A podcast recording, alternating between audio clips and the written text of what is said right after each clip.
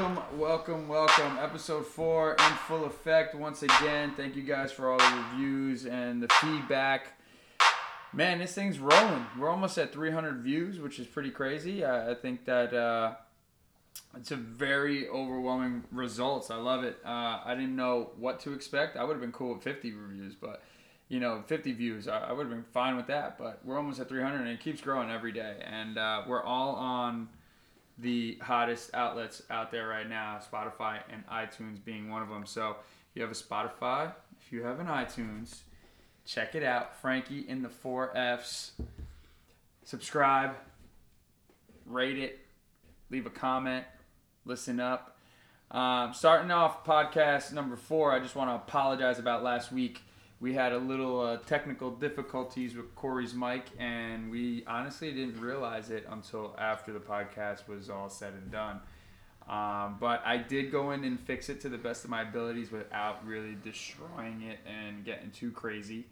Um, but it is what it is. Like I said, this is a learning curve. It's a learning experience, and every time I do a podcast, I learn something new.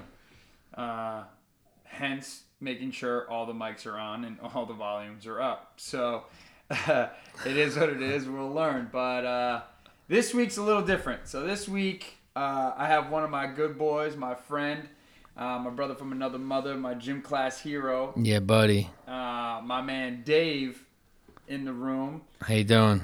Inventor extraordinaire, H V A C expert. Uh, but it, most of all, he's been one of my friends for the longest time. And um we've gone through a lot of stuff together, good and bad stuff together. And uh, he's one of my really, uh, I only have like maybe ten really close friends, and he's one of them. Uh, being the fact that I used to hate the kid in high school. Yeah, thanks, bro. Just because we always used to compete together, and uh, we used to try to be the gym class heroes. I'd always win. Yeah, not really, Dave, but sometimes. Dave was really good at volleyball and pickleball and all that stuff. So, uh, but besides all that, uh, Dave's actually, you know, uh, is coming out with his own podcast called Dave's Cave. And uh, he also has a couple of businesses in the works right now, including one of his inventions called the Sangria Straw. So if you guys don't know, if you guys are wine drinkers, sangria drinkers, and always wondered about how to get the fruit at the bottom without looking like an idiot, or uh, spilling it all over yourself and you're really trying to get to that fruit without bothering the ice, my man invented a straw with, you know, three spike prongs at the bottom that's actually plastic, so it's reusable, and it's able to stab the fruit. Um, it's been out for a minute. He's doing very well with it. Oh, was it on Amazon and stuff like that? Yeah, it's on Amazon, sangria straw dot com. I'm um, working towards, like, the actual investment. I want to actually have an investor buy it out at some point, so I'm not really selling it as much as I should, but I have a couple investors looking at it. And hopefully everything works out for the best. You know, I think it will. Nice. Nice, bro. So, yeah. So, today's podcast is going to be a little different. You know, um, Dave's really not in the fighting scene. Much nope. As he, uh, he knows much about fighting just through me. You know what I mean? And um, so, we're going to talk about, get his, you know, his his his preference on things and his opinion on on different things that we talk about. So last week we spoke about a lot of different things with my man Corey. Um you know, a lot of things with the girls, a lot of things with fighting, the way he was brought up and stuff like that. Today's a little different because uh Dave doesn't know much about fighting. He doesn't really follow it, but there are some big fights that just passed, and there are huge fights this this weekend. So we're going to get into that and touch that a little bit touch a little bit more on six nine. And uh, I have a great subject to talk about with the females today. So Dave will be able to uh, intercept. I got you. A little bit, I got you. You know, that is my specialty. So, ladies and gentlemen, once again, welcome to episode four of Frankie and the four F's. We are in full effect right now with my man Davey D. Durasmo in yes, the building. Sir. And Dave, why don't you give him a little background on how we met, bro? How we uh, started hanging out? It's kind of crazy. Well, after our uh, intense pickleball matches, uh, we I asked you to hang out with me at Deco randomly. I'm like, oh, this guy's pretty cool, actually. Maybe I should go hang out with him at Deco. Went to Deco. Every, then we started going to Deco every week. And then from there, we started hanging out with V J. And I know you hated V J as well. But now you guys are best friends, and we're all a pretty tight-knit group. And thanks for the intro, too. I love you, too, bro. That was sweet. That was adorable. So, so if you guys don't know, like uh, in the New Jersey area a couple of years ago, there used to be, not a couple, eight years ago now. It's really oh, my crazy. God. You know? Wow. Yeah, bro, we're almost thirty. So there's Deco Lounge. This, this was the hottest club around. It was a big Wednesday night thing, and everybody in the area used to go. It was eighteen to enter, twenty-one to drink. And uh, so that's really, really where our relationship really started, you know. And then uh, went to Staten Island and went to Atlantic City. We've been all over the yeah. place partying and stuff. But, good times. You know, in, in life, you, you meet so many real people that are on the same page with you and just down for the cause. And you know, we have a very tight-knit group of friends, and uh, I could say we all hold each other down. Always, um, Dukes. In, in different circumstances and stuff. So uh, that was just like a quick rundown on how we met or whatever, but this kid's always around doing something crazy. His mind goes everywhere, and he's always thinking of some new invention, some new crazy idea. And yep. You know, it's pretty wild, but it's cool. You know, I think everybody should have a friend like that because it kind of breaks up the, the the regular kind of stuff that you're used to, you know, between friends and stuff like that. So, uh, jumping into it, man, uh, we had some fights this past weekend uh, in Australia, which was uh, uh, kind of a crazy card. I wasn't able to watch it, uh, but just to touch on it, it was pretty crazy because uh, my boy Bam Bam, who I met at the U F C retreat. This guy is fucking awesome. I don't know if you ever saw him. He does like that thing with the shoey. Shoey? Yeah, he puts, he puts a beer in a in a shoe and drinks out of it. That's dope. Yeah. That's like some Stone Cold Steve Austin shit. Yeah. So that's what he does. He's big, fat, um, but he's funny as fuck. And when I met him at the U F C retreat, I actually, when I first met him, I thought he was annoying as hell. I'm like, dude, who's this drunk Australian dude that's loud as hell? Everybody knows where he's at, but he was hilarious. I love Australians. Yeah, super dope. And uh, he was actually uh, the main event of this last card, fighting uh, former champ. I think Dos Anjos was a, used to be a champ until he lost it to Cain Velasquez. And um, dude, uh, from the highlight, it shit was crazy. You know, they were banging back and forth, and Um, Bam Bam just got a little ahead of himself and got caught with a big shot. But it is what it is. He's super young in his career. Um, he was undefeated until that point. And, hey, you're undefeated. Your first loss in the U F C and your first loss is to a former champ. It's not that bad. You know what I mean? I know what you mean, yeah. But one thing that is kind of crazy that I thought, uh, so one of the dudes he looks up to and is like the captain of his team, like for us, is like Frankie, you know what I mean? So like his mm-hmm. Frankie Edgar is this dude Mark Hunt. And one of his teammates also is this guy, uh, Tyson Pedro. And then there's Bam Bam. So they all train together.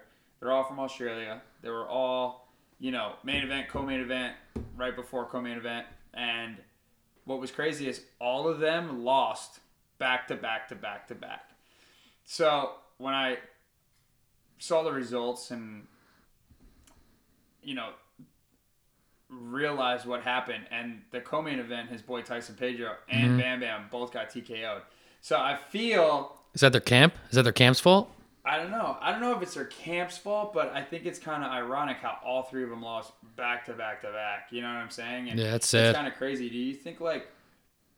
Uh, I, I feel for me, like, since I fought locally, and I'm, I've lost every time I've fought locally in the U F C for some reason... Um, the pressure, you think there was like pressure being like the first Australian card, the first headliner, co-main event. Mm-hmm. Like they put all the three Aussies, the big names on the card to headline and really run this thing. You think like the pressure could have like possibly got to these dudes because they were trying to go out there and prove something for their country. And you think that holds like such, like a, a super high standard for them? I think it does. Because uh, how about um, who was McGregor? Remember when, remember your fight? When we went uh, and McGregor was fighting with all his Irish dudes, yeah, yeah. They all crushed it. I think every one of McGregor's team, everybody, everybody won that night. No, yeah, that was fire. Yeah, but that I feel like, but I they, guess it could they, be stressful. But they fought with all the uh, you know the Irish guys in their crowd, but they weren't at home. Yeah, uh, I guess you're right. I guess you you're know? right. Yeah. Like for me, even though I fought locally for you know the first half of my career, and then I went to the U F C and. I feel like I had so much pressure uh, when I fought locally. And, and I wasn't even like in my state per se. I mm-hmm. fought in Boston. I fought twice in New York, and I, I lost all three times. But I felt like so much pressure, and like to be honest, I felt so much pressure, but I felt so relaxed, which I don't know how that they intertwine or how that works, but like when I found out I was fighting locally, I got so like nervous and whatever. I'm like, fuck, man, I just I gotta break that like uh what do you call that that like um that bad karma, I guess, or yeah that that fucking cloud that I got over my head locally, because I feel like with these guys it's affected it, it, it kind of got to them too, maybe, you know what I mean? First Australian card, first headline, you know, it's puts a lot of pressure on the mind, you know what I'm saying? So yeah. like but then when I fought in Canada and it was just me and my three coaches, I was completely You crushed fine. it. Yeah, you crushed it. Bro, it was like like the law of attraction was so real that day. Like when I fought locally and when we went down to Atlantic City and we used to and, and I fought, for some reason every time, no matter what time of day I got to the hotel, I always ran into my opponent in the lobby. Mm-hmm. And then after like my eighth win in a row, it was like a ritual. Like I had to see my opponent in the lobby. I had to see my opponent in the lobby, you know? And when I got to Canada, we were like, you know, after my first loss, I fought a few months later and I was like, all right, we gotta, we gotta fucking do this. Walk in, first fucking face, it was, he could have been the bellhop, bro. First face I saw was Sam Stout's face and I'm like, all right, that's one good thing, you know what Did I mean? He say anything to you or no? No, no, no, no, he didn't say anything. I'm cool with him now, like we're fine, like he follows yeah, yeah, me on Instagram yeah. or whatever.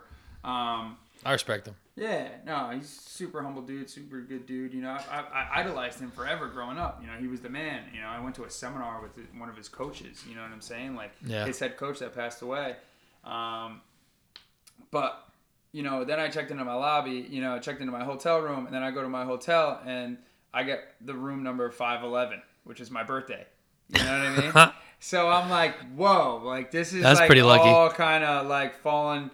And I'm like, man, I'm like, what do you call that? Like, um, what do you call that shit when you, uh, my mom talks about it. It's superstitious. I'm superstitious, extremely yeah. superstitious.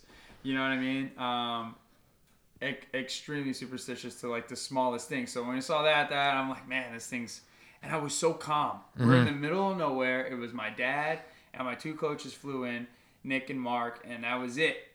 And I felt so relaxed. I felt so calm when I went out there. And my coach is like, yo, leave everything out there. Don't leave anything that you're going to regret. Da, da, da, da, da. And there was so much on my plate because, you know, my grandmother um, just passed away. My grandfather passed away. Mm-hmm. It was a tough time.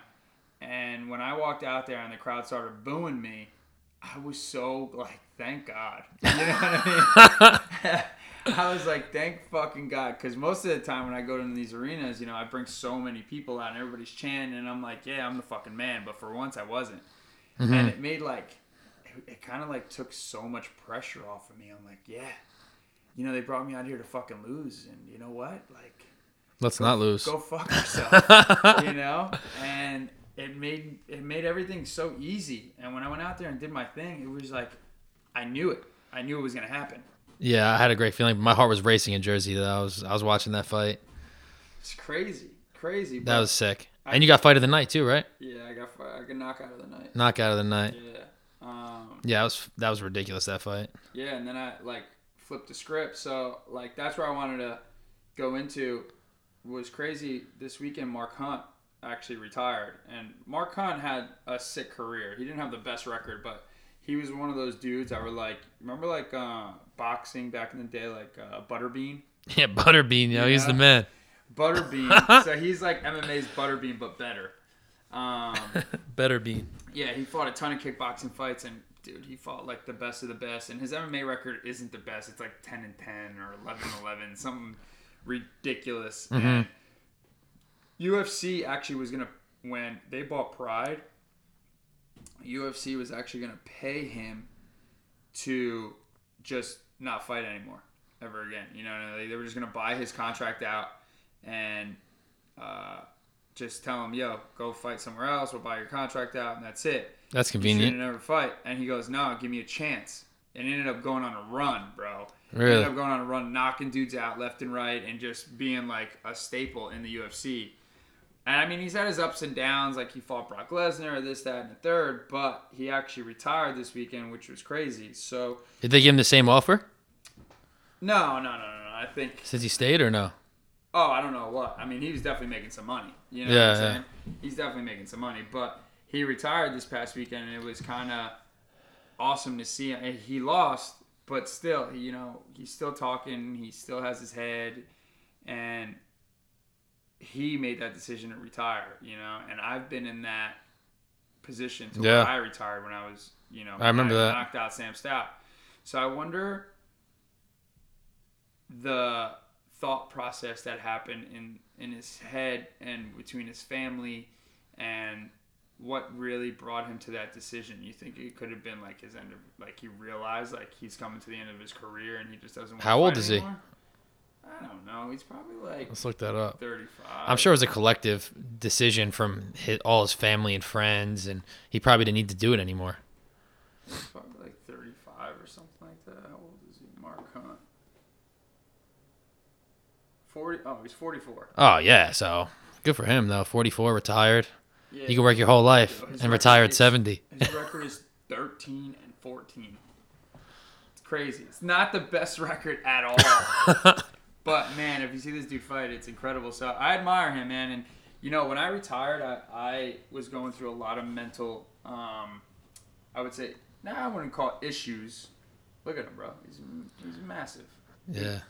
He's a beast. He's like uh, before, uh, what's that dude from Moana? I don't I don't know who you're talking about. I don't know his yeah. name. Who's the dude from Moana? Like before Moana came out, bro. He was him. That was him. What the hell's that guy's name? I don't know his name. Look it up. From Moana. From Moana. That was a good movie, yeah, bro. I watched that movie like fifty times. I love him. He's the man. Moana. What's the dude's name from Moana? Maui. Maui. There it is. There it is. Maui. And, uh, yeah, he was the Maui before Moana. That, that's what he he can recite. U F C's Maui. Yeah, he had a sick, uh, sick entrance. Um, but, yeah, so, like, when I retired, for me, everybody thought I was crazy because I'm young, you know, I'm really good at the sport, this, that, and the third. But I was going through so many men, like I wouldn't say mental issues. I just had a lot of things on my in in my head and yeah, a lot of pressure of course. on my back. I seen it. You know, going through the death of both my grandparents mm-hmm. and bro, I haven't really, you know, I live my life and I enjoy my life and, and I always do spontaneous things. But since I was seventeen years old when I started training, I did nothing else besides D J and fucking train two, three times a day on top of working and whatever I was doing. You know, I was on the constant grind. Yeah, but you're a big family man too. It's like that's like that's huge for you. Yeah. So when all that shit happens, you know, I'm sure everybody can understand why you were in that position. Well, you know what the fucked up part was is like, you know, my grandfather was my best friend. You know. Yeah, you of know course, that. He was the man. Um, my grandfather was the fucking man. He was the coolest guy I freaking know. Yeah. I ever knew. Yeah. And when all that shit was going down, it was kind of crazy seeing this, like, strong old man just wither away. And mm-hmm. he finally passed away, and it, like, crushed me. Yeah.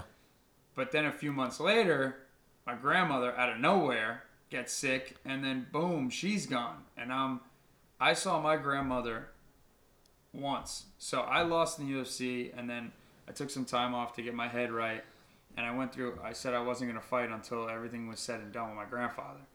So I was said and done with my grandfather. You know, I was still, I was supposed to actually fight. I was supposed to fight. He was still sick. I was supposed to fight.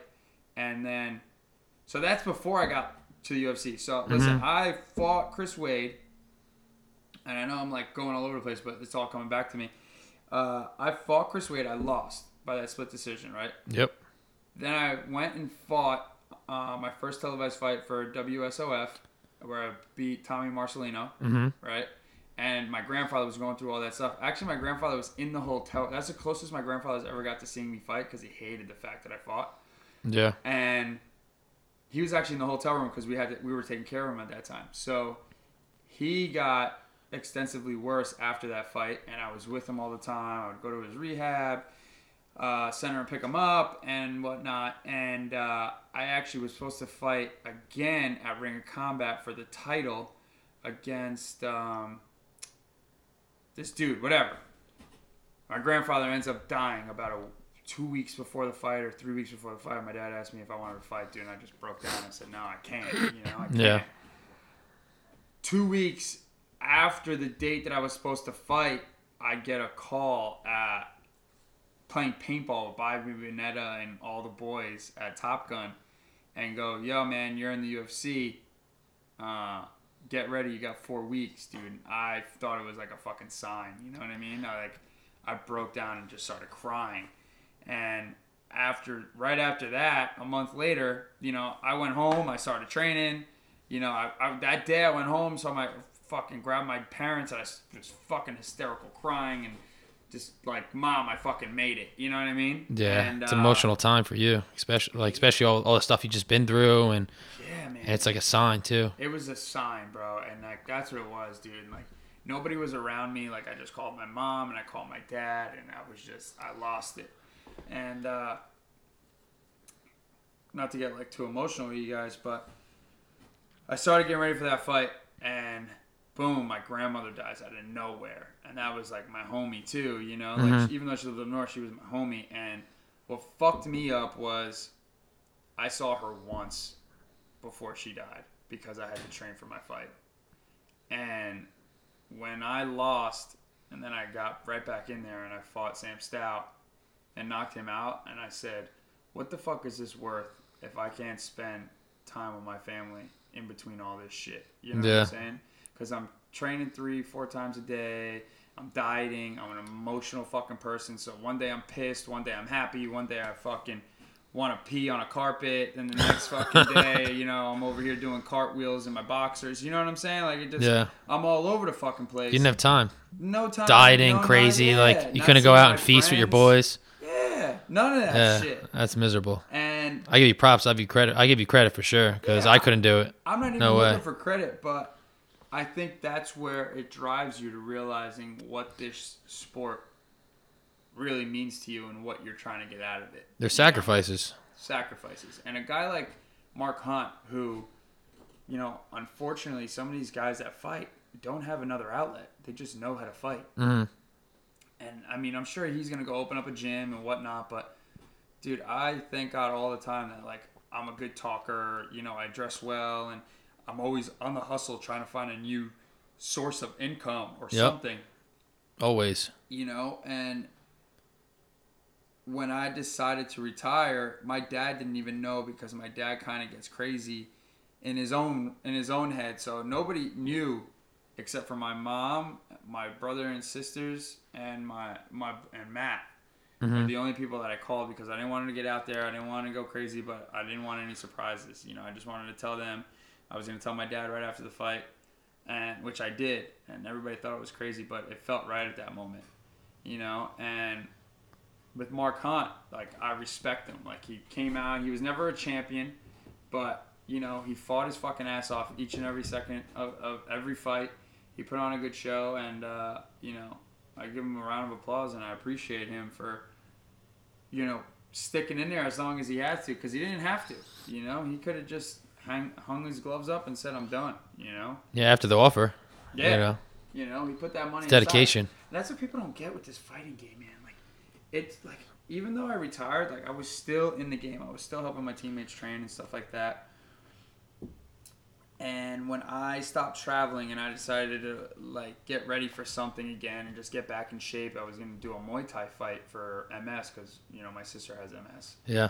And when that went down and the whole show got canceled, I literally broke down in tears and was super upset, and realized right then and there, like, I'm not done fighting. Like, if I would have been like, all right, whatever, it's fucking, it's done. You know what I mean? Mm-hmm. I would have been, all right, fine, fuck it. I'm over it. I'm over it.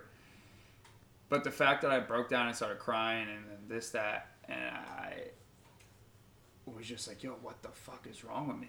You know, like, maybe I am ready to fight. Maybe I do need to fight. Maybe I do need this.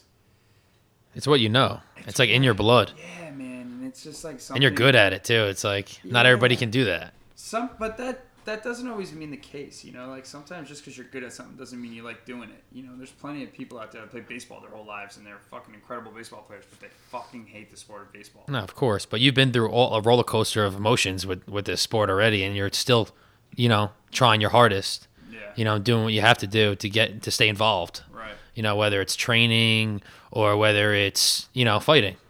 Right. So you're you're doing you're doing what you got to do. It's just the fact that, you know, getting getting there is like the whole the whole problem, I guess, right?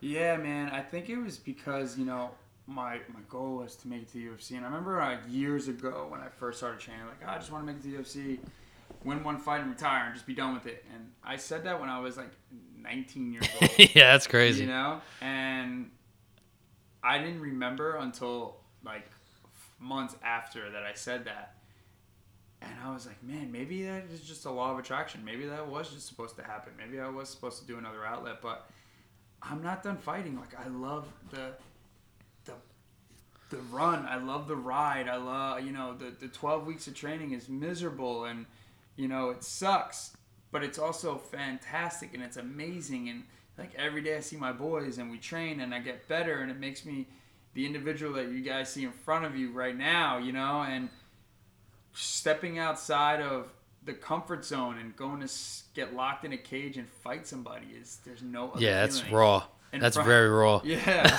In front of your friends and family that are going nuts and they're half fucking in the bag and they're wasted and they're screaming your name and they're getting wild, and then you beat somebody and the whole place erupts. There's like nothing like that, you know? So I just never wanted to go the rest of my life saying, what if? Or, yeah, man, I should have done that, or I should have done this. And not for nothing, I never look back and never regret any situation in my life or anything I've ever done, positive or negative.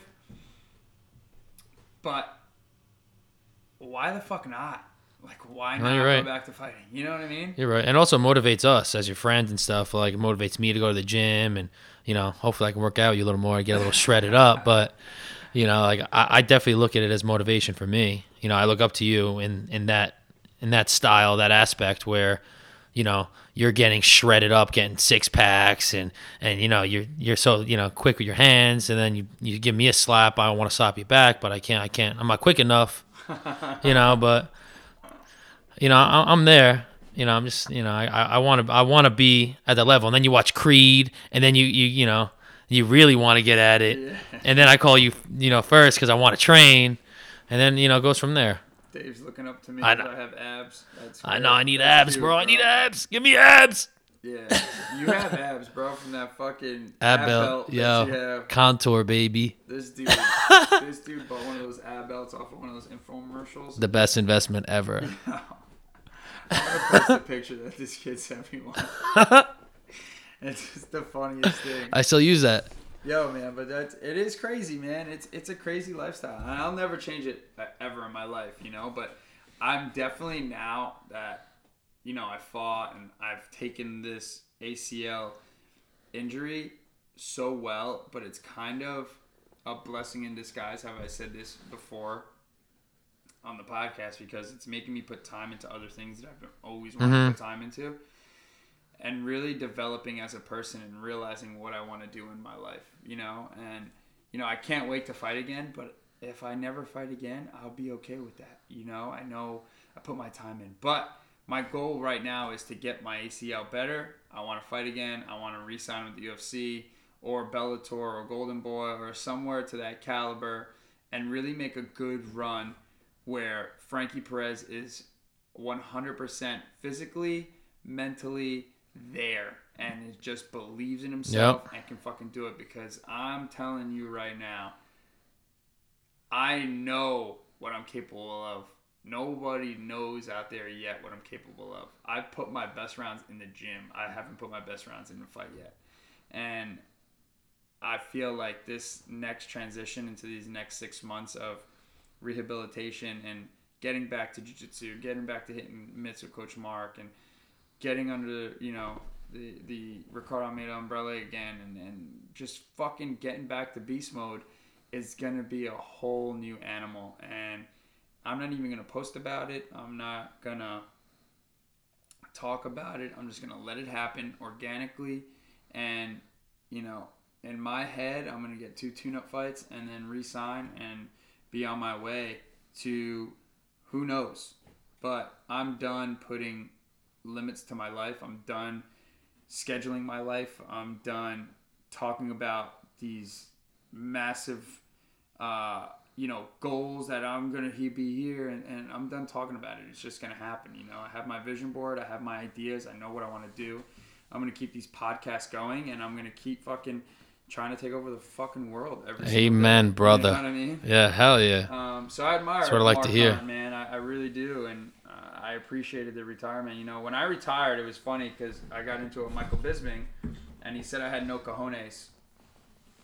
Um, I had no cojones that I wasn't meant to be in this sport. And you know, we went back and forth, and you know me. You talk shit to me, it's like I'm not gonna bark back at you, but I, I'm definitely gonna. Yeah, of put, course. Put you in your own lane for sure, you know. So him saying some shit like that to me, not knowing who the person, who I am as a person, or what I'm going through in my life, and my boy Dominic Cruz like defending me was awesome, but he didn't need to. I'm cool with whatever his opinion was. But the fact that he said something like that was so stupid and dumb. Because the fact that, bro, I'm almost thirty fights deep in my career. You mm-hmm. know what I'm saying? And I've dedicated my life since I was seventeen to this game. So cojones, I think I proved a long time ago. Maybe I wasn't ready to have the pressure of the U F C on my shoulders at that time. That could be one thing. But cojones was a stupid thing. So what are you going to say?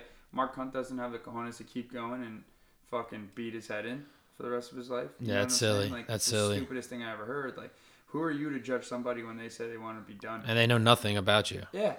They know nothing. nothing you know, at right? all. Yeah, that's crazy. Like, the fuck are you talking about, dog? It's all entertainment, I guess. Yeah, I guess. Or he just got a stupid fucking mouth, you know? And it's still, it. I'm dying to run into him to like till this day. I know I will eventually. You know, it's just you can vision something, and, and, and law of attraction is so real. So like I envision me seeing him, and I would love to have a conversation and like really put him in his place and let him know like what the fuck the deal is. You know, because mm-hmm. I'd like to be there. Yeah, you know, these dudes just don't know. You know, and and who am I to say anything about somebody else's life, especially in the fight game? Yo. Baseball, okay, whatever. Basketball, okay, whatever. Fucking W W F, whatever. Whatever, whatever. whatever. NASCAR driving, yeah, it's it's it's it's not say you know it's it's uh, an extreme sport, but whatever. Fighting, like we punch each other in the face on a regular basis. You know what I'm you know what I'm getting at? Like oh, I know like, that's crazy. to me, then, it's crazy. And then we go out there, and, and now out now they got these dudes that are retired from M M A and doing bare knuckle fighting. Like, that's any fucking better. Like, what are you doing? Now we're taking the gloves off, so the only source of fucking safety you're taking away, and now you're just beating the shit out of each other. I mean, they're getting paid. I hear they're getting paid, but, like, six G's. I'm sorry. I don't think I've... It's not in, worth it. I don't think in my first three fights I got paid six G's. That's some blood sport shit right yeah, there. Yeah. Like... I did pretty well with ticket sales and stuff like that. So, um, I don't know, man. It was just crazy lifestyle. Crazy, crazy, crazy lifestyle. But I'll never change it. And it's something that even though I could quit tomorrow or retire for tomorrow, and when I'm seventy-five and I have grandkids or, you know, I have children or whatnot, I'll always have that mm-hmm. in me. You of course. Know, and I'll always have those stories, and I'll always have my hand wraps and whatnot, and you know I'll be always known for that, and I'm extremely proud of that. You know, I'm extremely proud of what I've done so far. I'm proud of you too, bro. Oh, thanks, bro. But I hope Mark Hunt and some of these other guys that retire are proud of themselves and realize what they've done and accomplished in their life. Even though you're not a world champ, you know, even though you're not the Conor McGregor, even though you don't have millions of dollars, you still make great money.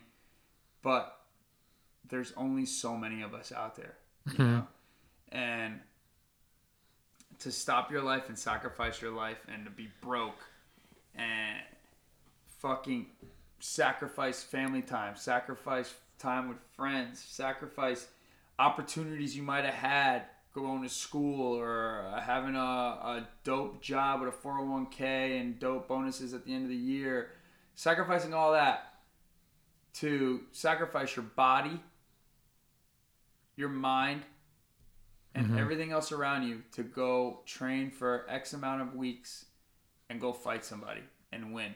Yeah. And that's if they give you those weeks. Or lose. Uh. You know? It's crazy. It's crazy. And it's so hard to explain to some people. Like, yo, I don't know how you do that, this, that. And I'm like, I, I don't know how I do it either. That's what I tell people. Like, fighting found me. I didn't find fighting. Yeah. You know, like, I never wanted to be a fighter. I always wanted to box. I always wanted to wrestle. But I never, like, thought of M M A or, you know, actually fighting. I just wanted to learn how to defend myself because I was always getting into fights, you know? Yep, I remember that. But, just crazy. But Mark Hunt, man, more power to you, bro. Good luck in the future. Good luck with all that fun stuff. Now you can go get fat. Maybe you should be like a, I mean, he's halfway there, like a sumo wrestler or a power lifter. A power lifter. You know? Maybe you should join the W W E. Yeah. Yo, he should, bro. Yeah. Remember Yokozuna? Yokozuna. Yo, he's my, he's my favorite. Yokozuna. And Bam Bam Bigelow. Bam Bam. Bam Bam's around here. He, he, he I know, yeah, here. That's crazy. He used to play Little League. His son played Little League with us. He's Bam a monster. Bam Bigelow.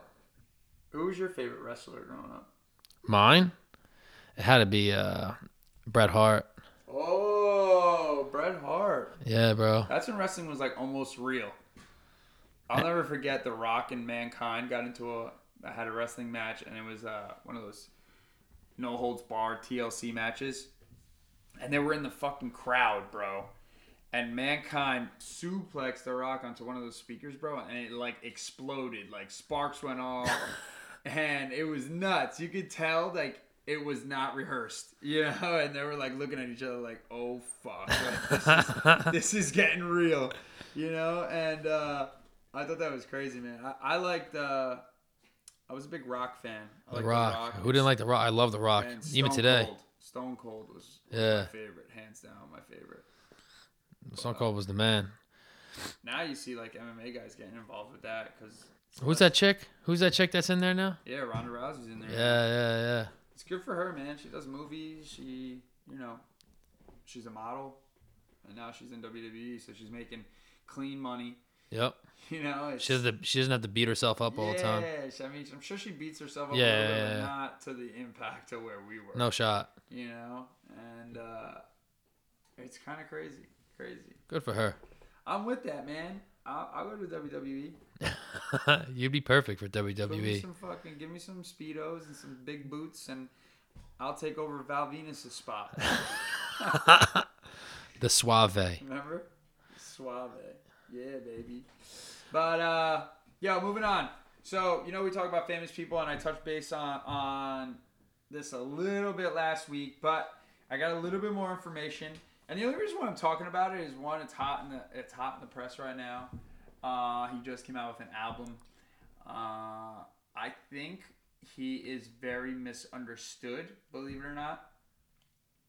Mind you, there are some things that he's been charged with in the past that I definitely don't agree with, and definitely can uh, consider him kind of a fucking scumbag, you know, but uh, it is what it is, and he chose that lifestyle. But this dude, six nine, so everybody knows, we talked a little bit about him being racketeering, you know, getting charged for racketeering charges and all this stuff. So, actually, I listened to an interview that he did on uh, one oh six and Park, I believe, The Breakfast Club, one of them. Uh, yeah, I think it was The Breakfast Club. And, you know, he got into this whole situation and everything that was going down before he got locked up. So now that's, it's his side of the story, and the shit's kind of crazy out there, you know, like, dude, you, you could take the, the gangster out of the, the hood, but you can't take the hood out of the gangster. You yeah, know for I mean? real, for real. But I really do think this kid's, like, misunderstood. Like, these racketeering charges and, and the stuff he was talking about, dude, he was, he straight up fired his whole team, straight up fired his whole team, and when everybody's like, yo, what are you, crazy? Like, how are you just going to fire your manager and all this stuff? Bro, they stole like three million dollars from him. They were booking. So his his uh, price to do a concert is one hundred thousand dollars. And he had this company, let's say, I don't know, I forget what the what he said in the interview. Let's say Live Nation. Is that a lot, one hundred thousand dollars? I feel like that's not that much. Well, for I mean, a rapper. It's, like, bro, it's one hundred thousand dollars for like six songs. Yeah, that's pretty dope. You know, it's not like a whole concert. Yeah. You know, like I remember when this our uh, uh, this entertainment company that we work with up in North Jersey had Pitbull perform at one of their things, and he was a hundred grand. That's uh, nuts. Or no, I'm sorry, he was six hundred grand, and he only did six songs. Wow. So, and he's just, you know, even though six nine is, besides Cardi B, is the hottest thing out right now. Um, so the storyline was, he's a hundred grand.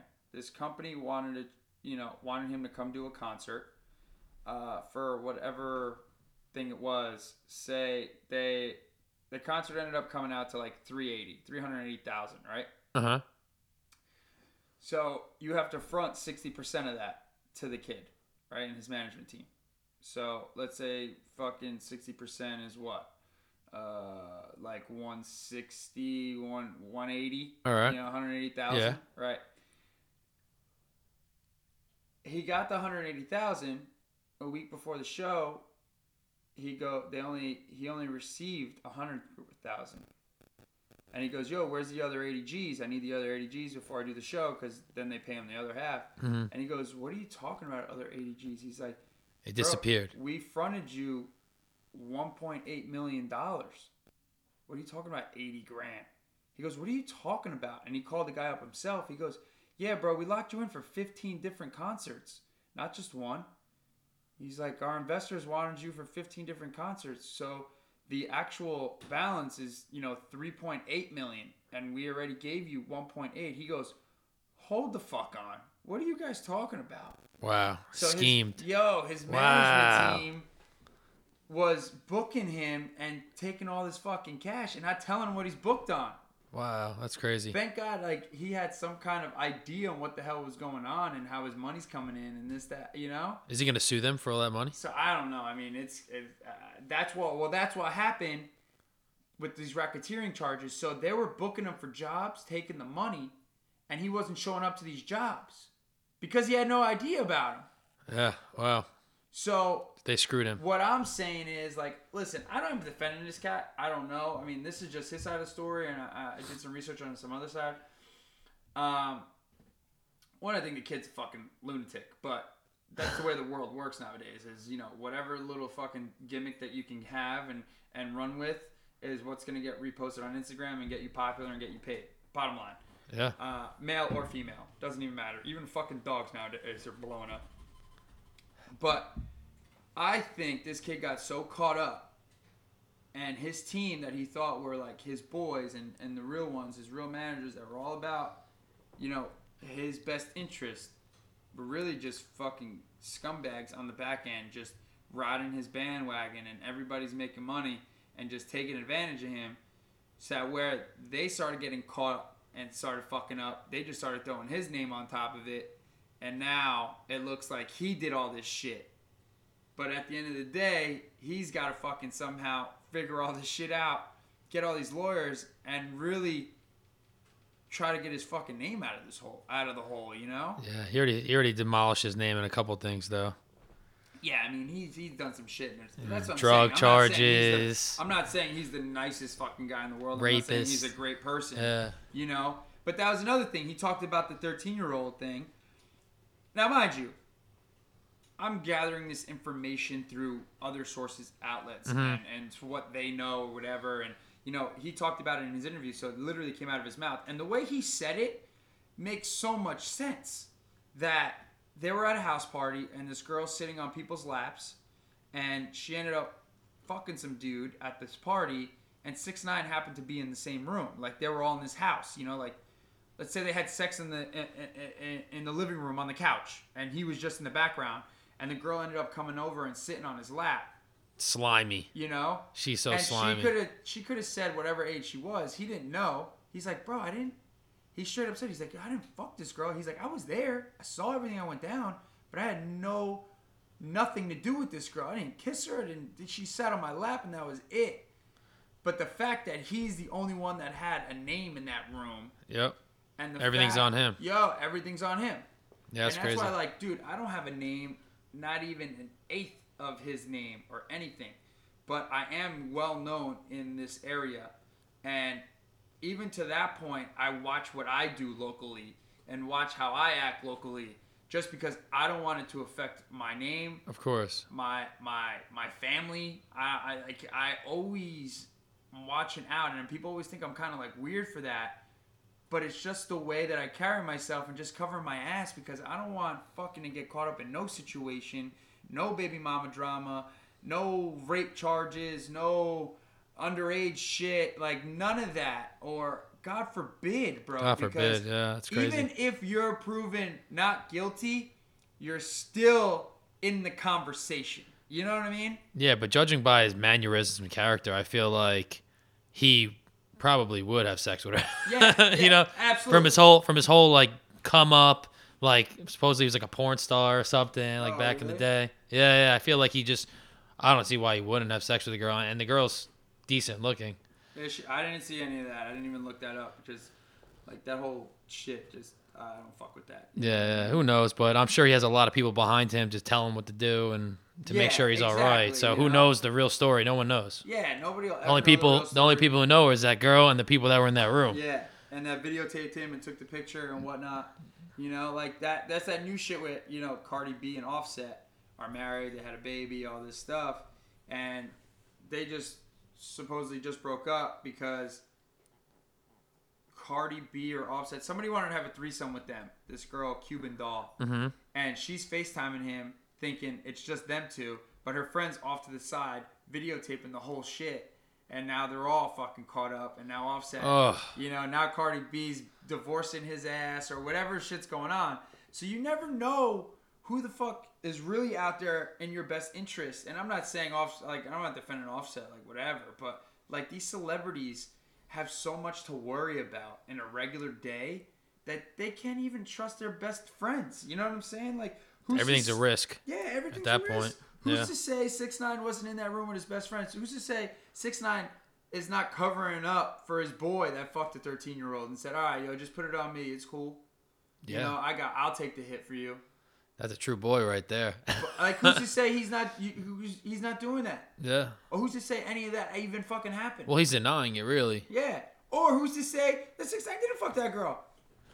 That's true. You know? That's true. Nobody will ever know, but I definitely think, and I don't want to stay on the subject too long because it's kind of like whatever. My heart's it's racing. Not, it's, not, it's like fucking, it's like politics. I hate talking about fucking politics. I never talk about it because it's just no point to me. I don't even watch the fucking news. But I definitely think this dude just caught up in uh, in a lifestyle that he needs to realize who the fuck his, his real ones are and who his real friends are and who really has his best interest.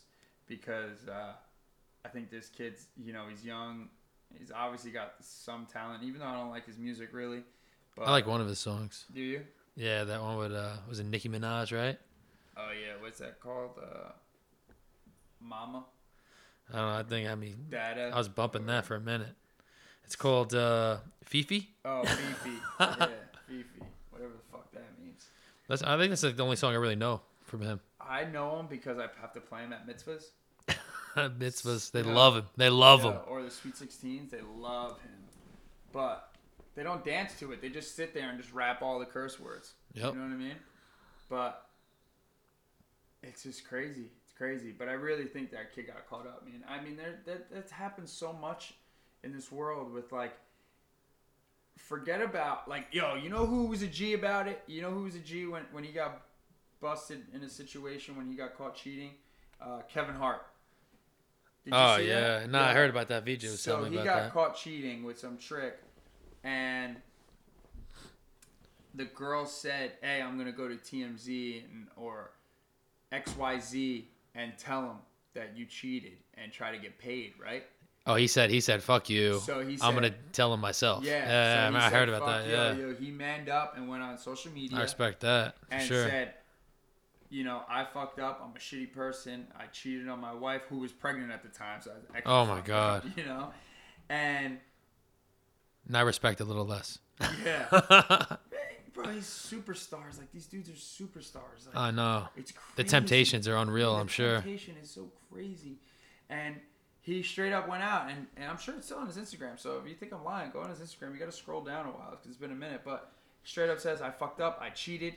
uh, you know, I had sexual relationships with another woman, but I will never, ever bow down to somebody and let somebody be financially comfortable off of something negative or a decision that I decided to make in their favor, ever. So he basically took her shit and fucked it all up because the, it, the story was out. It came out of his mouth. He's like, I have a lot of things to, to work on in my life. I'm far from being perfect. I need to apologize to my wife, my family, all my fans. I'm so sorry, but I got to go win my wife back. You know what I mean? Yeah, and that doesn't happen. Usually they're just writing checks like instantly. Yeah. They're like, no shot, no way. Yeah. So I was like, even though that was, that's a shitty thing and I don't believe in cheating, bro. As crazy as I am, I don't believe in that shit. I think it's grimy as fuck. But I respected him for the fact that he went about that. Yeah, it takes a, another kind of man to do that, you know? Yeah, yeah, for sure. So, like, it's just, bro, it's crazy to me. Crazy to me because, like, we were just talking about it today in the gym, actually, because uh, this kid that I train with, Josh, his cousin is uh, a Saint. He's on the uh, on the Saints. Mm-hmm. You know, we're on the Saints. And he actually just got on the roster, so he's on the field now. Like, he's playing. Congrats. Yeah. So, I forget what his name is, though. I got it. I got it. He's he's gonna be on the podcast uh, next week uh, or two weeks, something like that. Um, but he said he's like, dude, you know, I when he got on the roster, or whatever, they went out the first night that he was finally like part of the team, and you know he's not on the practice squad anymore, so they went out to celebrate, whatever. And he's like, dude, there was straight up the hottest girls ever you've ever seen, and they straight up came up to him and were like, listen. Like, you don't have to have sex with me, but I really just want to blow you. And the dude, like, took a step back and was like, whoa, whoa, whoa, whoa, whoa, whoa, whoa. Like, straight up backed up and was like, and I asked his boy, he's like, yo, is this for real? Or is this a scandal? Or, like, what are these girls about? He's like, that's what these, he's like, just watch yourself, yeah. And he's like, that's what some of these girls are about out here when they, when we come through to town. Like, any N F L. Like, yo, I just don't get that shit, you know? It's, like, crazy to me how some of these girls out there are just vultures and just willing to sacrifice it all. Yeah, to, I guess I guess to, I, I guess I have to join the N F L, bro. Yo, to try to get lucky with one of these N F L guys, you know what I mean? Or any superstar. It could be baseball, basketball, whatever. I'm sure that this happens on the regular. And to be honest, like, who are we to say anything? I mean, fuck it. Like, no, yeah, good for them. Good for them. But those girls, like, slimy. It, it, you could say slimy. You could say whatever you want. But like, who's to say like? Well, for those intentions, that's those like intentions are shitty. Those, but that's, that's garbage. The type of person that they want to be. We don't agree with it, but. Yeah, but you're risking like yeah, but you're you're screwing the guy you're you're doing that with, you know, so. You're putting him on the line. You're putting his whole life on the line, his career as a football player. Yeah. Like, that's that's grimy. Yeah. You know, to all extents. It's just a grimy thing to do. It's so crazy, man. These, like, these world's so crazy.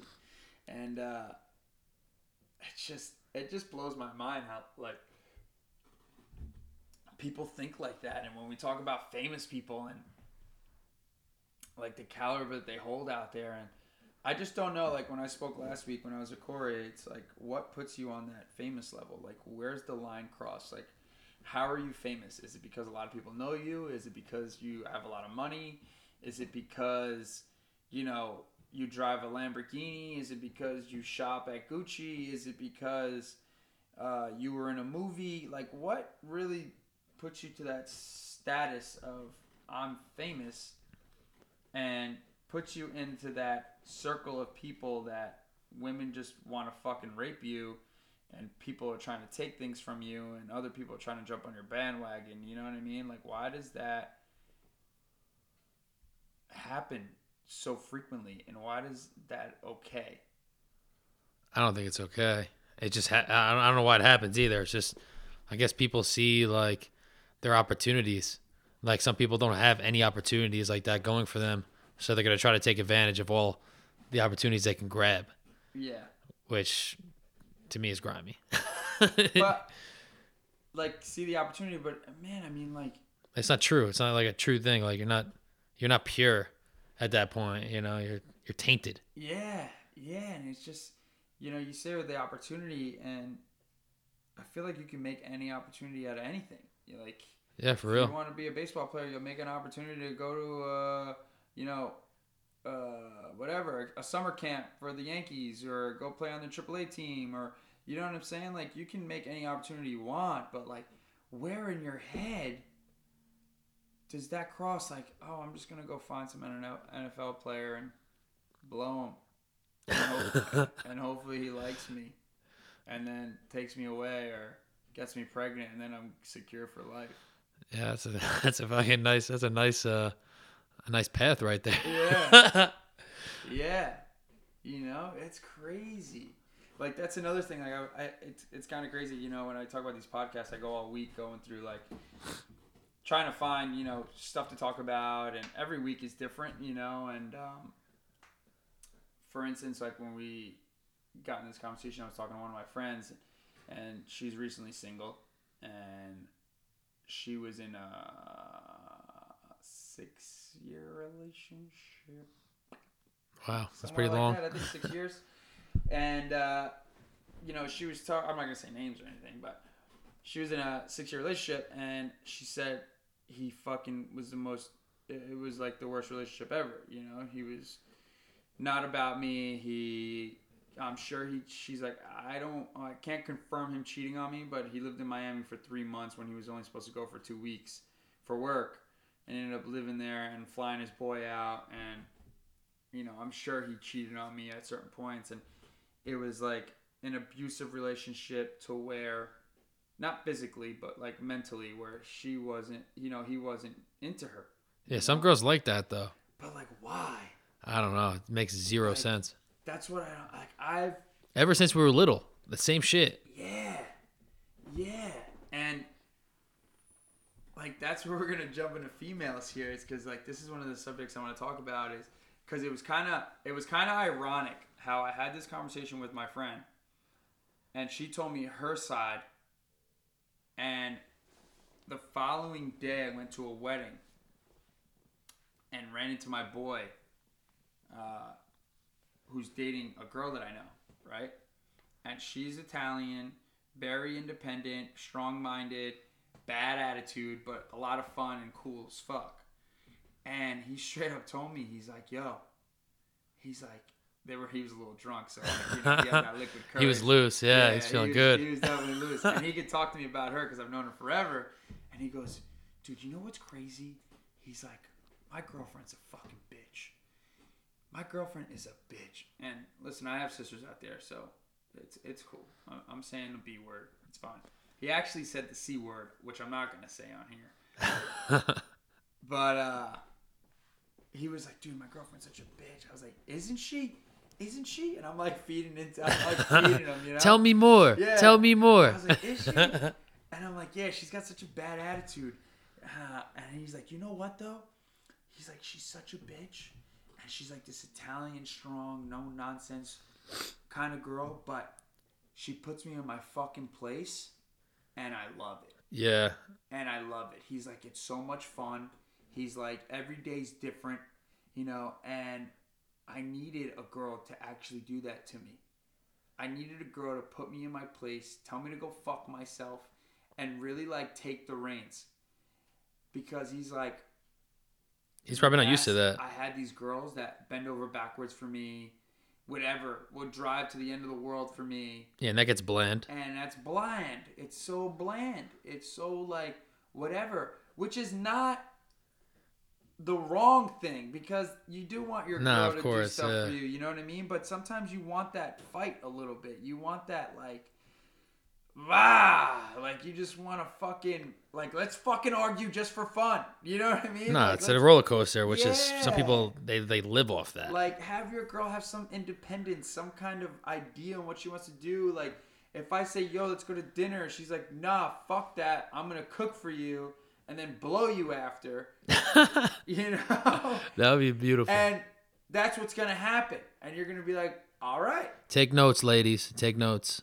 But it's crazy because I've talked to girls in the past who were in relationships and they straight up said, like, yo, I hate my boyfriend, but I fucking love him. Like, is the chase of trying to change the guy what keeps them there? Like, is that what it is? Like, oh my God, I can definitely change him. He's he's a prick. He's an asshole. He's this. He's that. But I'm gonna change him to fucking love me and to want me. Like, is that really what the concept is there? I guess it's probably because if they don't, it's like a failure in their end. You know, nobody wants to fail. You know, just I feel like it's just like a nonstop chase. Right? The chase, or or. But then, like, it's the energy too. Like, I feel like it's like it's kind of like when you're DJing. It's like you want to like lower the energy, but then once the energy goes up, it's like that's when your heart's racing. That's when you're feeling amazing. Like, I feel like after a while, it kind of like it like counter counter uh, acts with each other. You know, so you have. You know, like boring blah days, and then you have that freaking like really like emotion filled stress day, and then all of a sudden the next day, you know, you're making up, and that's like really emotional, emotion filled. You know, it's like it's it's a chase, but it's like a roller coaster, and I I, I personally I like that. I, I don't like blah like boring ass relationships. You know, I need someone to take take charge at some points because I'm I'm thick headed. You know, you know that. Definitely thick headed. Thick headed. Like, I'm big headed. But I'm also thick-headed. My brain's big, though, right? But yeah, I guess it is. You know, you're right, because, like, I, I, I'll never understand it. Even the girls that, like, cry about it and they go, I just love them. Like, I just I just love them. There's just something about them. Like, my older sister used to date this Italian dude, bro. He's the biggest fucking How old was she? Asshole. She was in her thirties, bro. And she used to date the, the nicest guys in the world, bro, who were, like, I remember one dude she dated. He fucking, anytime he stayed down by the house, by my parents' house, uh, that's when I was still living with my parents, he would stay in a separate room, and then we'd wake up in the morning, and breakfast and all this crazy shit would be made. Wow, that's for fire. For the whole family. That's fire. And then she dated this fucking Italian wannabe mobster goomba fat prick, excuse my language, who treated her like dog shit. And she loved it. In front of everyone. She loved it. Acted like his shit didn't stink. This guy was probably three eighty, drooling on himself. Looked like, have you ever seen like an English bulldog? Just imagine that about five eight. Uh-oh. You know? And, yo, she loved him, bro. That's the first time I ever saw my sister cry over a dude. She's tough, though. Like, I feel like she needed someone like, like that. She's a pit bull. Like, yeah. Yo, and she loved that. Your whole family's like that. Crazy. Tough as hell. Like, yo. That's like, this dude's not good for you. You know, he's a dick. He's all about himself. Like, this dude will definitely beat you up one day. Yep. This dude's definitely going to beat you up one day, and you're obsessed with him. Like, then then he's dead. Then he's dead. Yeah, then he's dead. D E D. I don't understand. I don't D E D. Dead. Dead. But I don't understand that concept. Like, where's the mentality at when it comes to, like, is it the change? Is it the the chase? Is it that I want to be put in my place? Is it the glorification of having him as your boyfriend or girlfriend? You know? Yeah. I don't I don't get it.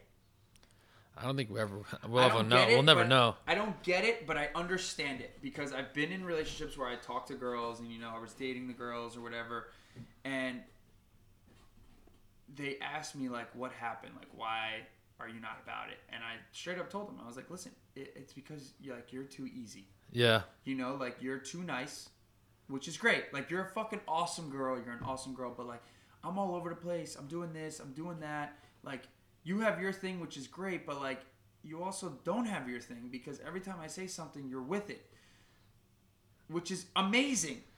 But it's, she's not independent at that point. But it's, like, too easy. Yeah. yeah. It's, like, like, why... aren't we cool with that? Is what I'm saying.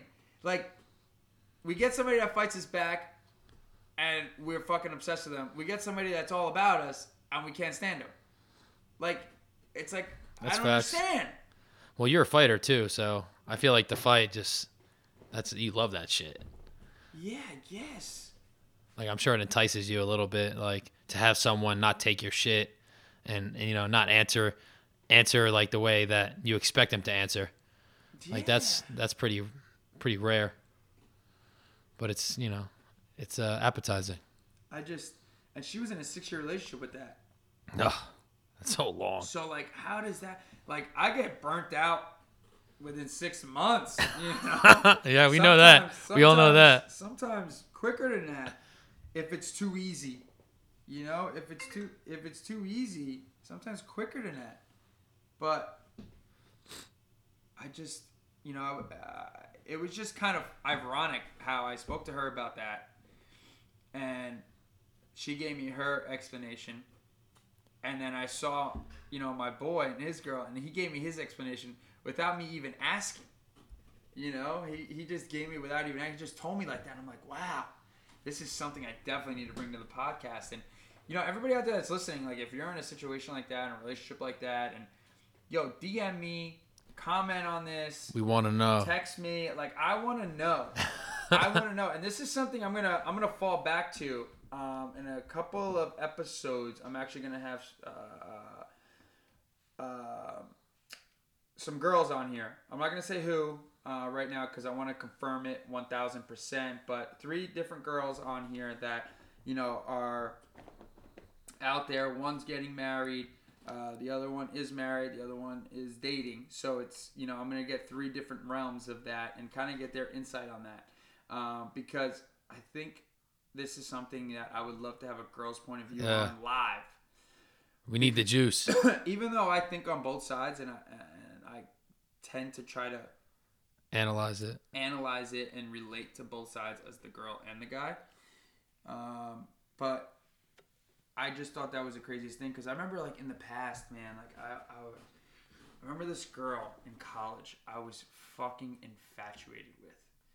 And it was, like, not even my type of girl. Mm-hmm. It's like this little white girl, had a nice little bubble butt. She just had these gorgeous blue eyes, cute fucking Ugh. feet, and she was super nice, but she had a boyfriend. But we just had so much fucking sexual tension between her and I that we just couldn't stay away from each other. And, like, nothing ever happened between her and I. And she was always down to leave her boyfriend, but I think it was just hearsay bullshit. Yeah. You know, like, yeah, yeah, I'm going to do this, I'm going to do that. But the dude used to treat her like such shit. And she loved it. And, like, at her job, I used to, like, uh, I, I would send her, like, flowers to of her course. fucking job. Of course you or, did. Or I'd message her, like, fucking songs that reminded me of her, like a fucking loser. That's adorable. You know? But it was, like, then I realized and I look back and I'm like, what a fucking prick I was. You yeah. know? Like, what a fucking, this girl's got a boyfriend who fucking hates it. But I was just... The you were challenge. trying to be, you were trying to be Superman. The though. challenge, helping yeah, her out, yeah yeah, yeah, yeah, yeah. I think that's what was driving me was the fact that, like, all right, this dude's a prick. She hates him. Da da da da. And now she's telling me her side of the story, but realistically, it could have been the other way around. Yeah. And I'm trying to be fucking Superman and, like, be the nice guy. And at the end of the day, bro, the nice guy never fucking wins. Okay, the nice guy never wins. So that's what I'm getting at. Like, why is being too nice not enough? And why is being a prick the way? Like, I, I just don't get it. I never, I've been, I've been thinking about that since I was a little kid. Cause I feel like all throughout high school, it was ten times worse. Like, every relationship was like that. And that's why I didn't have relationships. Cause I was always this little sweetheart, hopeless romantic. And it didn't do any well for me at all. Yeah, well, I mean, you just got to have a relationship. Yeah. So, like, how was it at the beginning? It was awesome. You know, we were super close. And then it kind of doled out over the time. We just worked like savages. And we didn't get to see each other. And, you know, it wasn't like... It was. It did start, you know, tensing up a little bit. But, you know, we didn't really have that problem where, like, anybody was abusive at all. My, you know... relationship before that, I got a little abusive, but, you know, that that was my first relationship. So, you know, trial and error. I didn't like that. Yeah. So I moved on to a non-abusive, like, more, you know, content, like, safer relationship.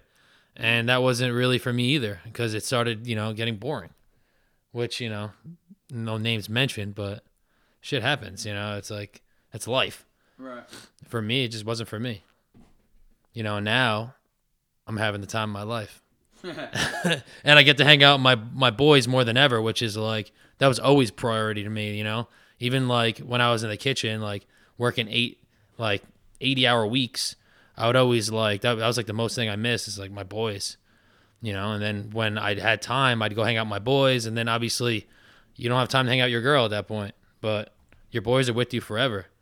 You know, that's why I'm always, I'm always putting them as priority. Yeah. Do you think that like affected the relationship? I'm sure it did. Yeah. Like she knew, but I, I like, I told her from the rip, I was like, my boys mean everything to me. And she was cool with that. She used to, she used to come hang out with us all the time. Remember? She did, she did. But you know, it just, it just fizzled out. You know, she got tired of it. She wanted more bigger things and I wanted bigger things like my businesses and, and stuff like that. And I wasn't ready to settle down and to do all that, you know, like marriage and babies and, and whatnot. And I, I had a plan, you know, I was like, by like thirty-two, you know, once I, once I have all my businesses up and ready to go and I'm successful and I have money for kids and, and a marriage and a nice juicy ring, I'll settle down. But, you know, it's just right now I'm, I, I'm not ready. You know, right now I'm like in, I'm like, I'm not even peaked yet in my life. Yeah, I mean, we're far from peaking. Yeah, that's uh, so I want, I want to be at a level where I'm like comfortable, you know, where I can actually travel with my, you know, with my significant other, you know, and do, do whatever I want to do, you know, and not, and not have any restraints or being held back by anyone. And as sad as it is, for me, as sad as it seems, it's like females in general to me are just holding me back until I find the right one. You know, it's just inevitable. Yeah. No, you're absolutely right. I mean, I, I, I just, I feel like the whole relationship game is tough, you know, and, and finding that happy medium that works for both of you guys. Uh, I've never been in a, you know, the longest relationship I've ever been in was a year, and it was right out of high school. And her and I, like, basically lived in my bedroom because, you know, that's when I started fighting. I was working all the time, so I would work all day, train all night, and I'd come home for a few hours, and she would stay there, you know, and come do her homework and whatnot, and, you know, and then the only time we'd ever go out was Wednesday night when we used to go to Deco. That was the best. That was it, you know, and I was DJing on the weekend, so it was like, it was awesome, but it was so stagnant. It was just so the same repetitive, shit every yeah. night, you know, we'd watch a movie. She'd rub my back, we'd have sex, and then we go. She'd leave, and you know, the next day I go to work, I go train, I come back, she rubs my back, we watch a movie, we have sex, and the change up would we have sex before we watch a movie? that yeah. You know, so that's very spontaneous yeah, of you. Yeah, you know, like, let's surprise. Do things, let's do things different. But I just don't know. Like I, that's why I can't wait to have girls on here to get their insight because, like, I feel like I can have like a panel with this podcast and really get into like relationship status. Cause like recently I've, I've encountered two different women, um, you know, a couple that had taken my classes and stuff and just talking about, they brought up the podcast and, you know, they both say marriage is the fucking source to all divorce, you know, which is kind of crazy to say cause they were both married and they're both divorced now, but they said that they were both infatuated with their significant other. They were both in love with their significant other, and they were both high school sweethearts.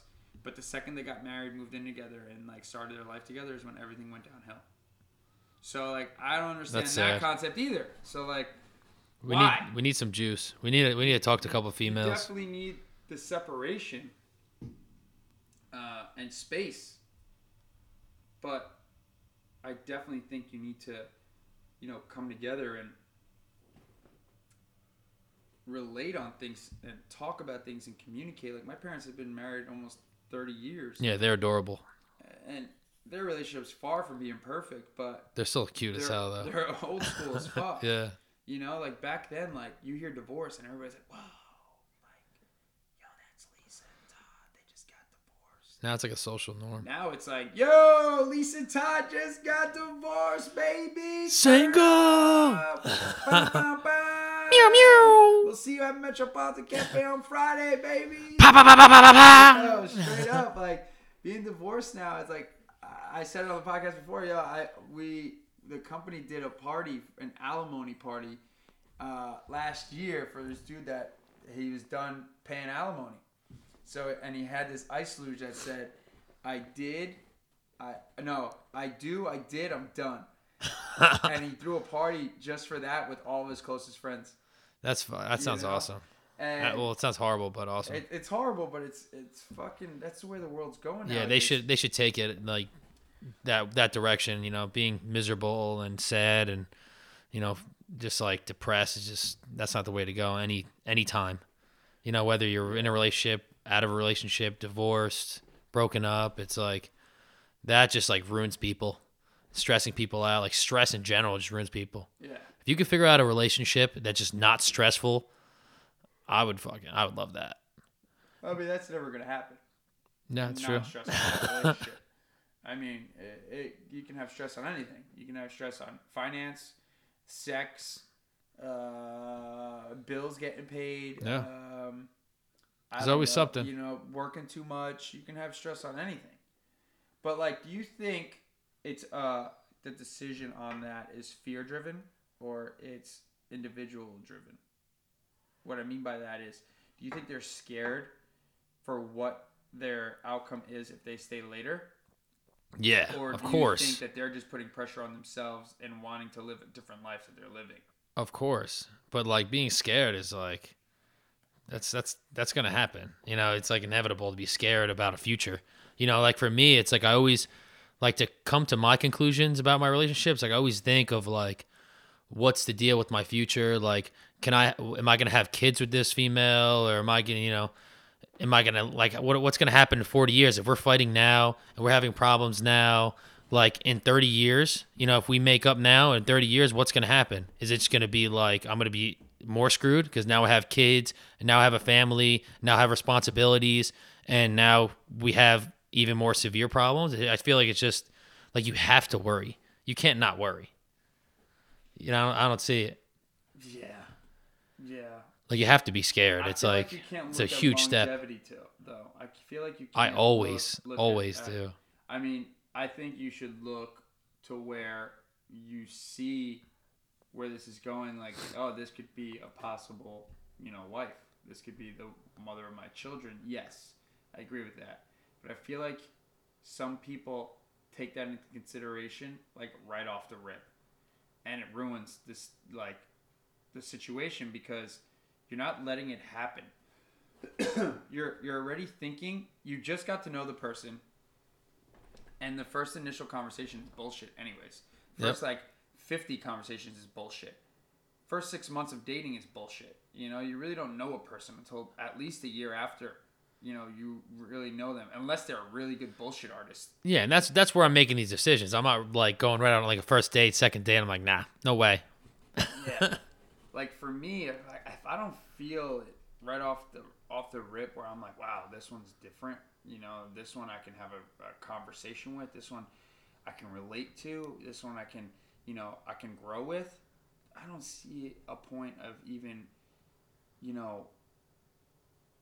Emphasizing on it at all, you know. I don't feel like there's a point of even making it happen, you know. And no, you're right. Every weekend I'm out and I meet girls every single weekend, you know. I'm at, whether I'm at a private event, whether I'm in a bar, or whether I'm in a gym, I'm always meeting different girls, whether they're married or single or whatnot, and seeing how they act and and actually how they react to certain things that I say or conversations that we have. And like, man, it's just crazy that. The world that we live in now is so cell phone and social media driven to where that holds a way higher standard than an actual conversation with a person. Yeah, but you're also intimidating as hell.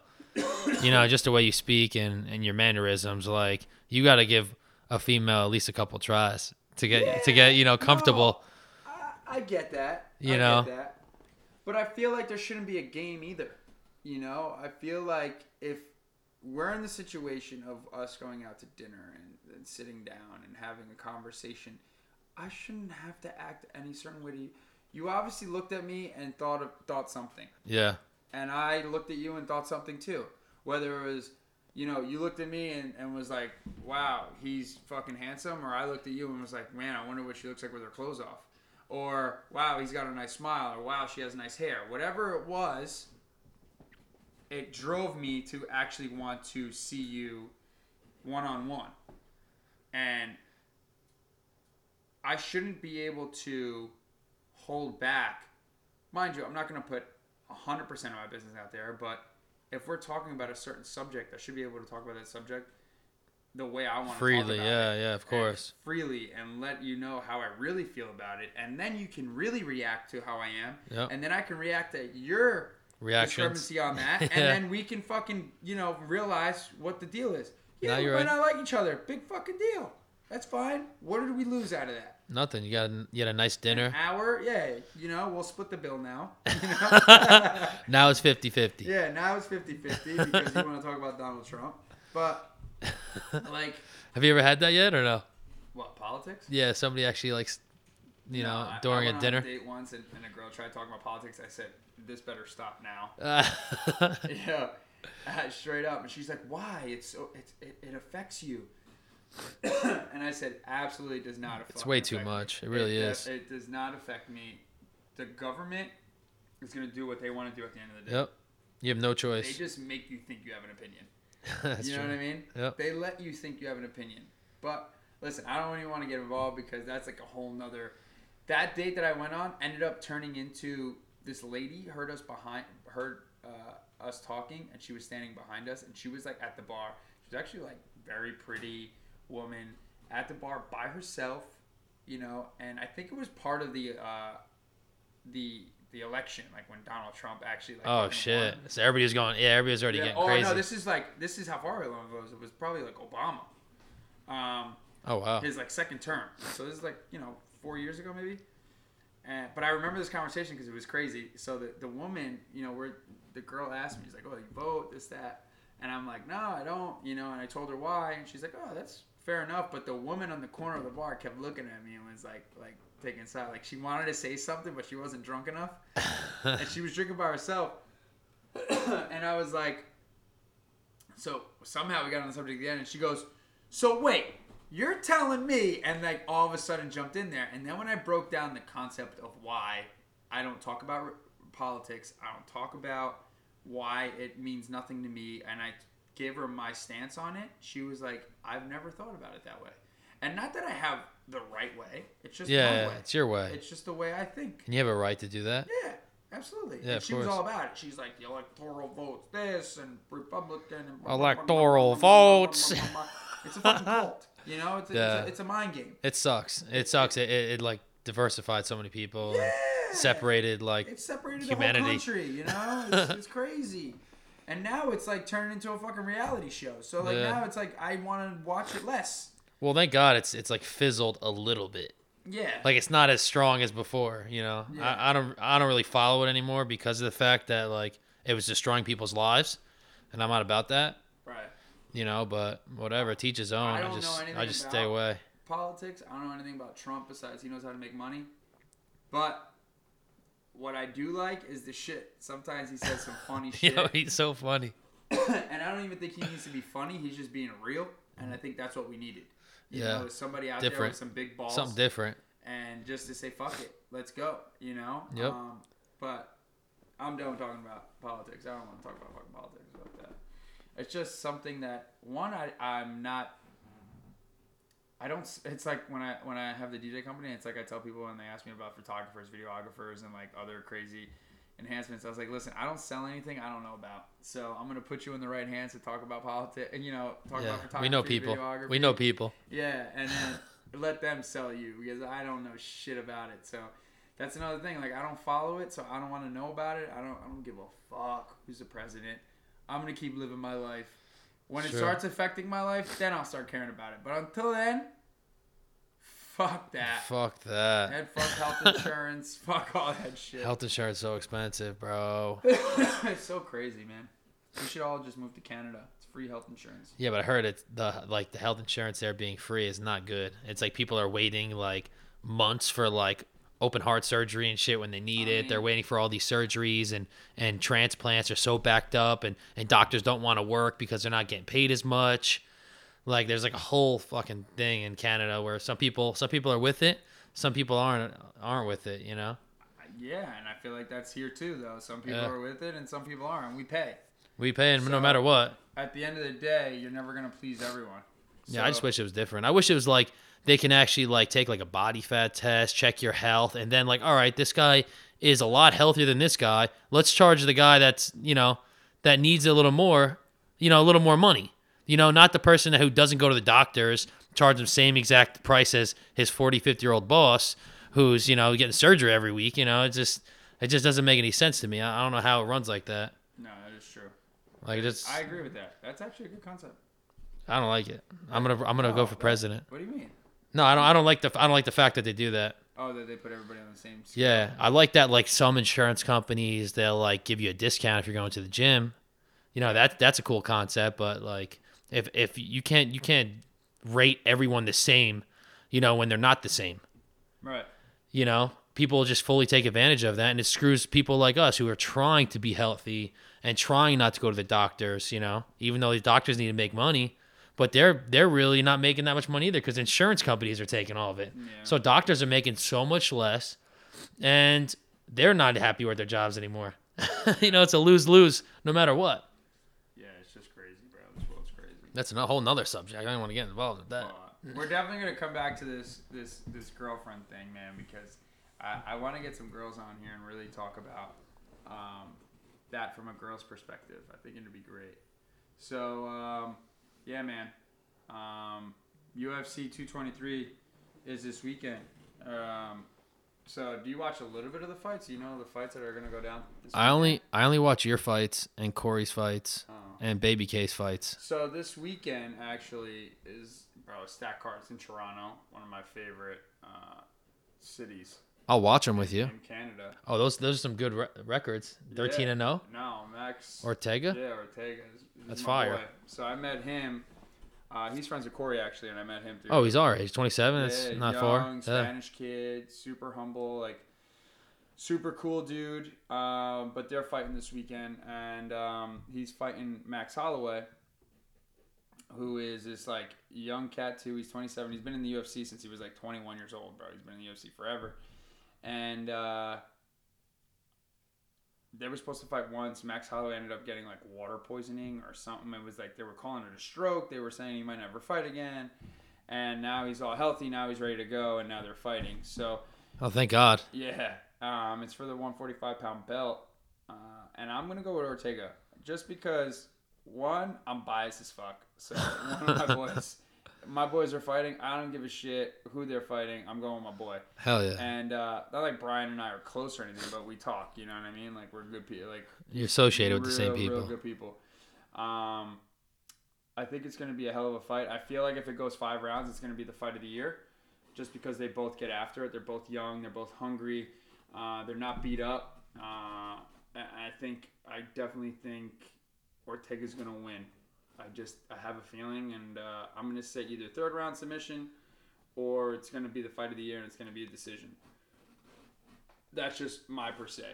Uh, Max is from Hawaii. He has more fights under his belt, I see. Yeah, yeah. Well, he came in, yo, dude, and these are all U F C fights. He came in the U F C, he was four and oh. Wow. You know, and he's nineteen and three, so. So that means he's twenty-three and three yeah. Before the U F C. No, no, no. Those are his U F C fights right there, you said? These are all his fights. He's oh, that's nineteen, all together. nineteen and three, yeah. Okay, so so what? How many uh, U F C fights does Ortega have? Uh, I don't know what he came in. I think he came in like six and oh or something like that, seven and oh, maybe four and oh too, five and oh. Ah. But I think he's I think he's finished everybody too. Is he favored? I don't know what the, the spread is yet. I don't know what the spread is. But I'm going to go to Ortega for that one. I'm excited about that fight. And then...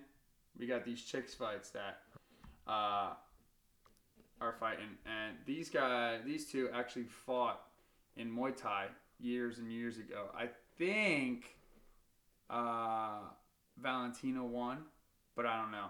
But this one's for the belt, so I think Joanna is in a little bit of trouble just because she's little. She's small as fuck. She don't have to cut weight. She's a badass, like hands down.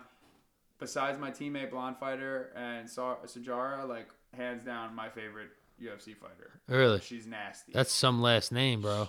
She, yeah, she's Polish. Jan Jacek. Yo, I'm I'm Polish. Uh-huh, you are. Quarter. Polish. Quarter. Yeah, quarter. quarter. Just found out. I did that twenty-three and me. Well, no, I didn't. My older sister did, bro. You know, I'm one percent Nigerian. Really?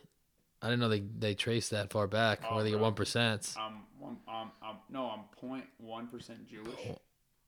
Yeah, that's a religion. I always told you I was Jewish, though. Yo, I believe it. You look Jewish. It's the yeah, schnoz. It's the, the schnoz, schnoz, bro. The schnoz. There's no way that schnoz is anything but Jewish. Bum bum bum the schnoz. So yeah, I mean, this chick fight. I'm gonna go with Valentina just because I think she's bigger. Uh, it's really, it's just big because they both have fucking raw talent. They're amazing. I think Joanna's definitely better uh, all around, but Valentina's definitely a bigger, sharper fighter, I think. So we'll see. We'll see. But a couple other guys to look out for. Uh, my boy Hakeem uh, Dawu is fighting. He's from Canada. He's from like uh, Alberta, I'm pretty sure. Alberta. Uh, and he's really, really good, man. He's a tough striker. He had a he had a shitty uh, debut in the U F C, but it happens. You know, he got caught with a big shot, and, you know, he lost. But he's fighting uh, Kyle Bochek, who is who fought my teammate Zabit, who they put on the fucking fight of the night. Was the craziest thing. And this kid's eight and three, but he's a lot tougher than his record shows. He's really, really good, tough kid. So that should be a hell of a fight to look out for. And then my teammate um, is fighting, uh, Caitlin Chikagan is fighting um, Jessica I. So that's going to be a great fight. Uh, I can't wait for that, man. I mean, this, this card's stacked from top to bottom, you know? It's fucking stacked. So let's talk about it, like, real quick. I mean... Look how crazy, bro. This card has so many fucking fights. Yeah, ten and one, nine and two, yeah, eleven and one, wild. Yeah, seven and oh. Chad Laprise, bro. Chad Laprise going up, bro. He's going up to seventy. I, I fought with him in Canada when I knocked out Stout. He's a fucking big fifty-fiver. He cuts from like two hundred. He's crazy. But yeah, these are the guys on the come up right now. I see. Yeah, they're on the they're on the um on the fight pass. So I mean, this card's stacked all the way through. I'm down to watch it. Yeah.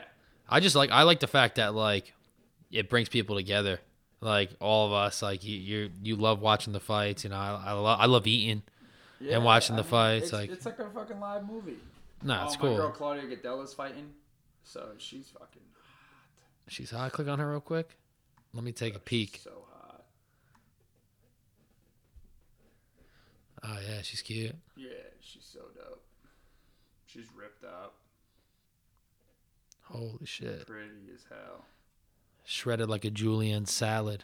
Yeah, shit, bro. She has such a dope smile. Like, yeah, that's fire. Teeth, like, and uh, I actually, she she comes out here and trains a little bit with us. Um, she's good friends, uh, family friends with this girl Tony, who we train with, or we work out with at Bulldog. But she comes out here once in a while, bro. She's dope. But she's fighting too. She's tough as fuck. Um, she fought Joanna twice. Uh, They both had they had killer fights. So, I mean, this weekend should be good, man. Put your bets in. D M me what you guys think. Um, it's a killer podcast once again, man. Uh, we, we we hit a lot of lot of different points with my boy Dave today. Yeah, I'm thanks, def- bro. I'm definitely gonna have Dave on the show uh, once in a while, more often, just because his insight on things is uh, a lot different uh, than mine. And plus, I don't want to. I want you guys to hear my opinion all the time. You know what I mean? I want you guys to hear other people's opinions, insight on things. And, uh, yeah, Dave, bro, thanks for coming No, out. Thanks for having me, bro. I'm I'm proud of you. You actually were talking about this podcast for so long, and you're actually getting it done. And, you know, I've been listening to the episodes, just getting better and better. And now you got me on there. Woo! Woo! Skyrocketing, baby. And like I said, man, each episode is going to get better, more people. And I'm really trying to work on not saying the word like, not saying the word um, and I realized when I listened to my last podcast, I say, you know what I'm talking about? You get what I'm saying? A lot. Yeah, but I see you didn't really do that this podcast. No, because I worked on it. Yeah, that's that's that's amazing. Like, you, you see what I said, you know? You yeah, know? No. You know? And I don't know why I do that. I think it's just one of those things where when you talk, you kind of question yourself. Yeah. You know? I feel like you. I just did right there. Yep. So I think it's like some one of those things that you have to work on yourself and just either take a breath or use another word and really just take your time talking so you're not repetitive. Because I notice in other podcasts, they just flow and they do repeat words here and there because you have like your safety words to where you break up your conversations. Of course. But I guess with time, it's going to happen. I even do it emceeing sometimes. Like, I... I don't have a script that I go off of, but there is certain sentences and certain. Yeah, you get caught up. That's what happens to everyone. Yeah, you get caught up, or, or or you just have like that safety umbrella where like, all right, I went blank, but I know I can use this sentence here at any time I want. You know? No, you're right. So. But you're you're definitely you're definitely getting better, and you're definitely improving. So it's yeah. only a matter of time till everything's like flawless. It's a matter of time. A matter of time. So, ladies and gentlemen, once again, thank you so much for listening. Thanks we, for listening. We hope you guys enjoyed. This is episode four. Remember, we are on Spotify, iTunes, and all the latest platforms. Uh, check out my website at w w w dot team frankie perez dot com uh, for all your updates. If you're not subscribed, please subscribe on iTunes or Spotify. Then you'll get the update automatically. I'm also going to leave a feedback Uh, page on my podcast page on the website, so you guys can actually leave feedback on the website. Uh, and if you're not doing anything this weekend and you're local and you're listening, I'll be DJing at Metropolitan Cafe in Freehold. Come through, have a drink, have two, come get a little crazy and have some fun. I'll be there. Yeah, Dave will be there. I will be there. Uh, but thank you guys so much for listening. Dave, thank you once again. You're welcome, my brother. And uh, I'll see you guys next week with a new guest. Ciao. Ciao, ciao. Remember, stay smiling, stay happy, stay positive. And be well. Be well.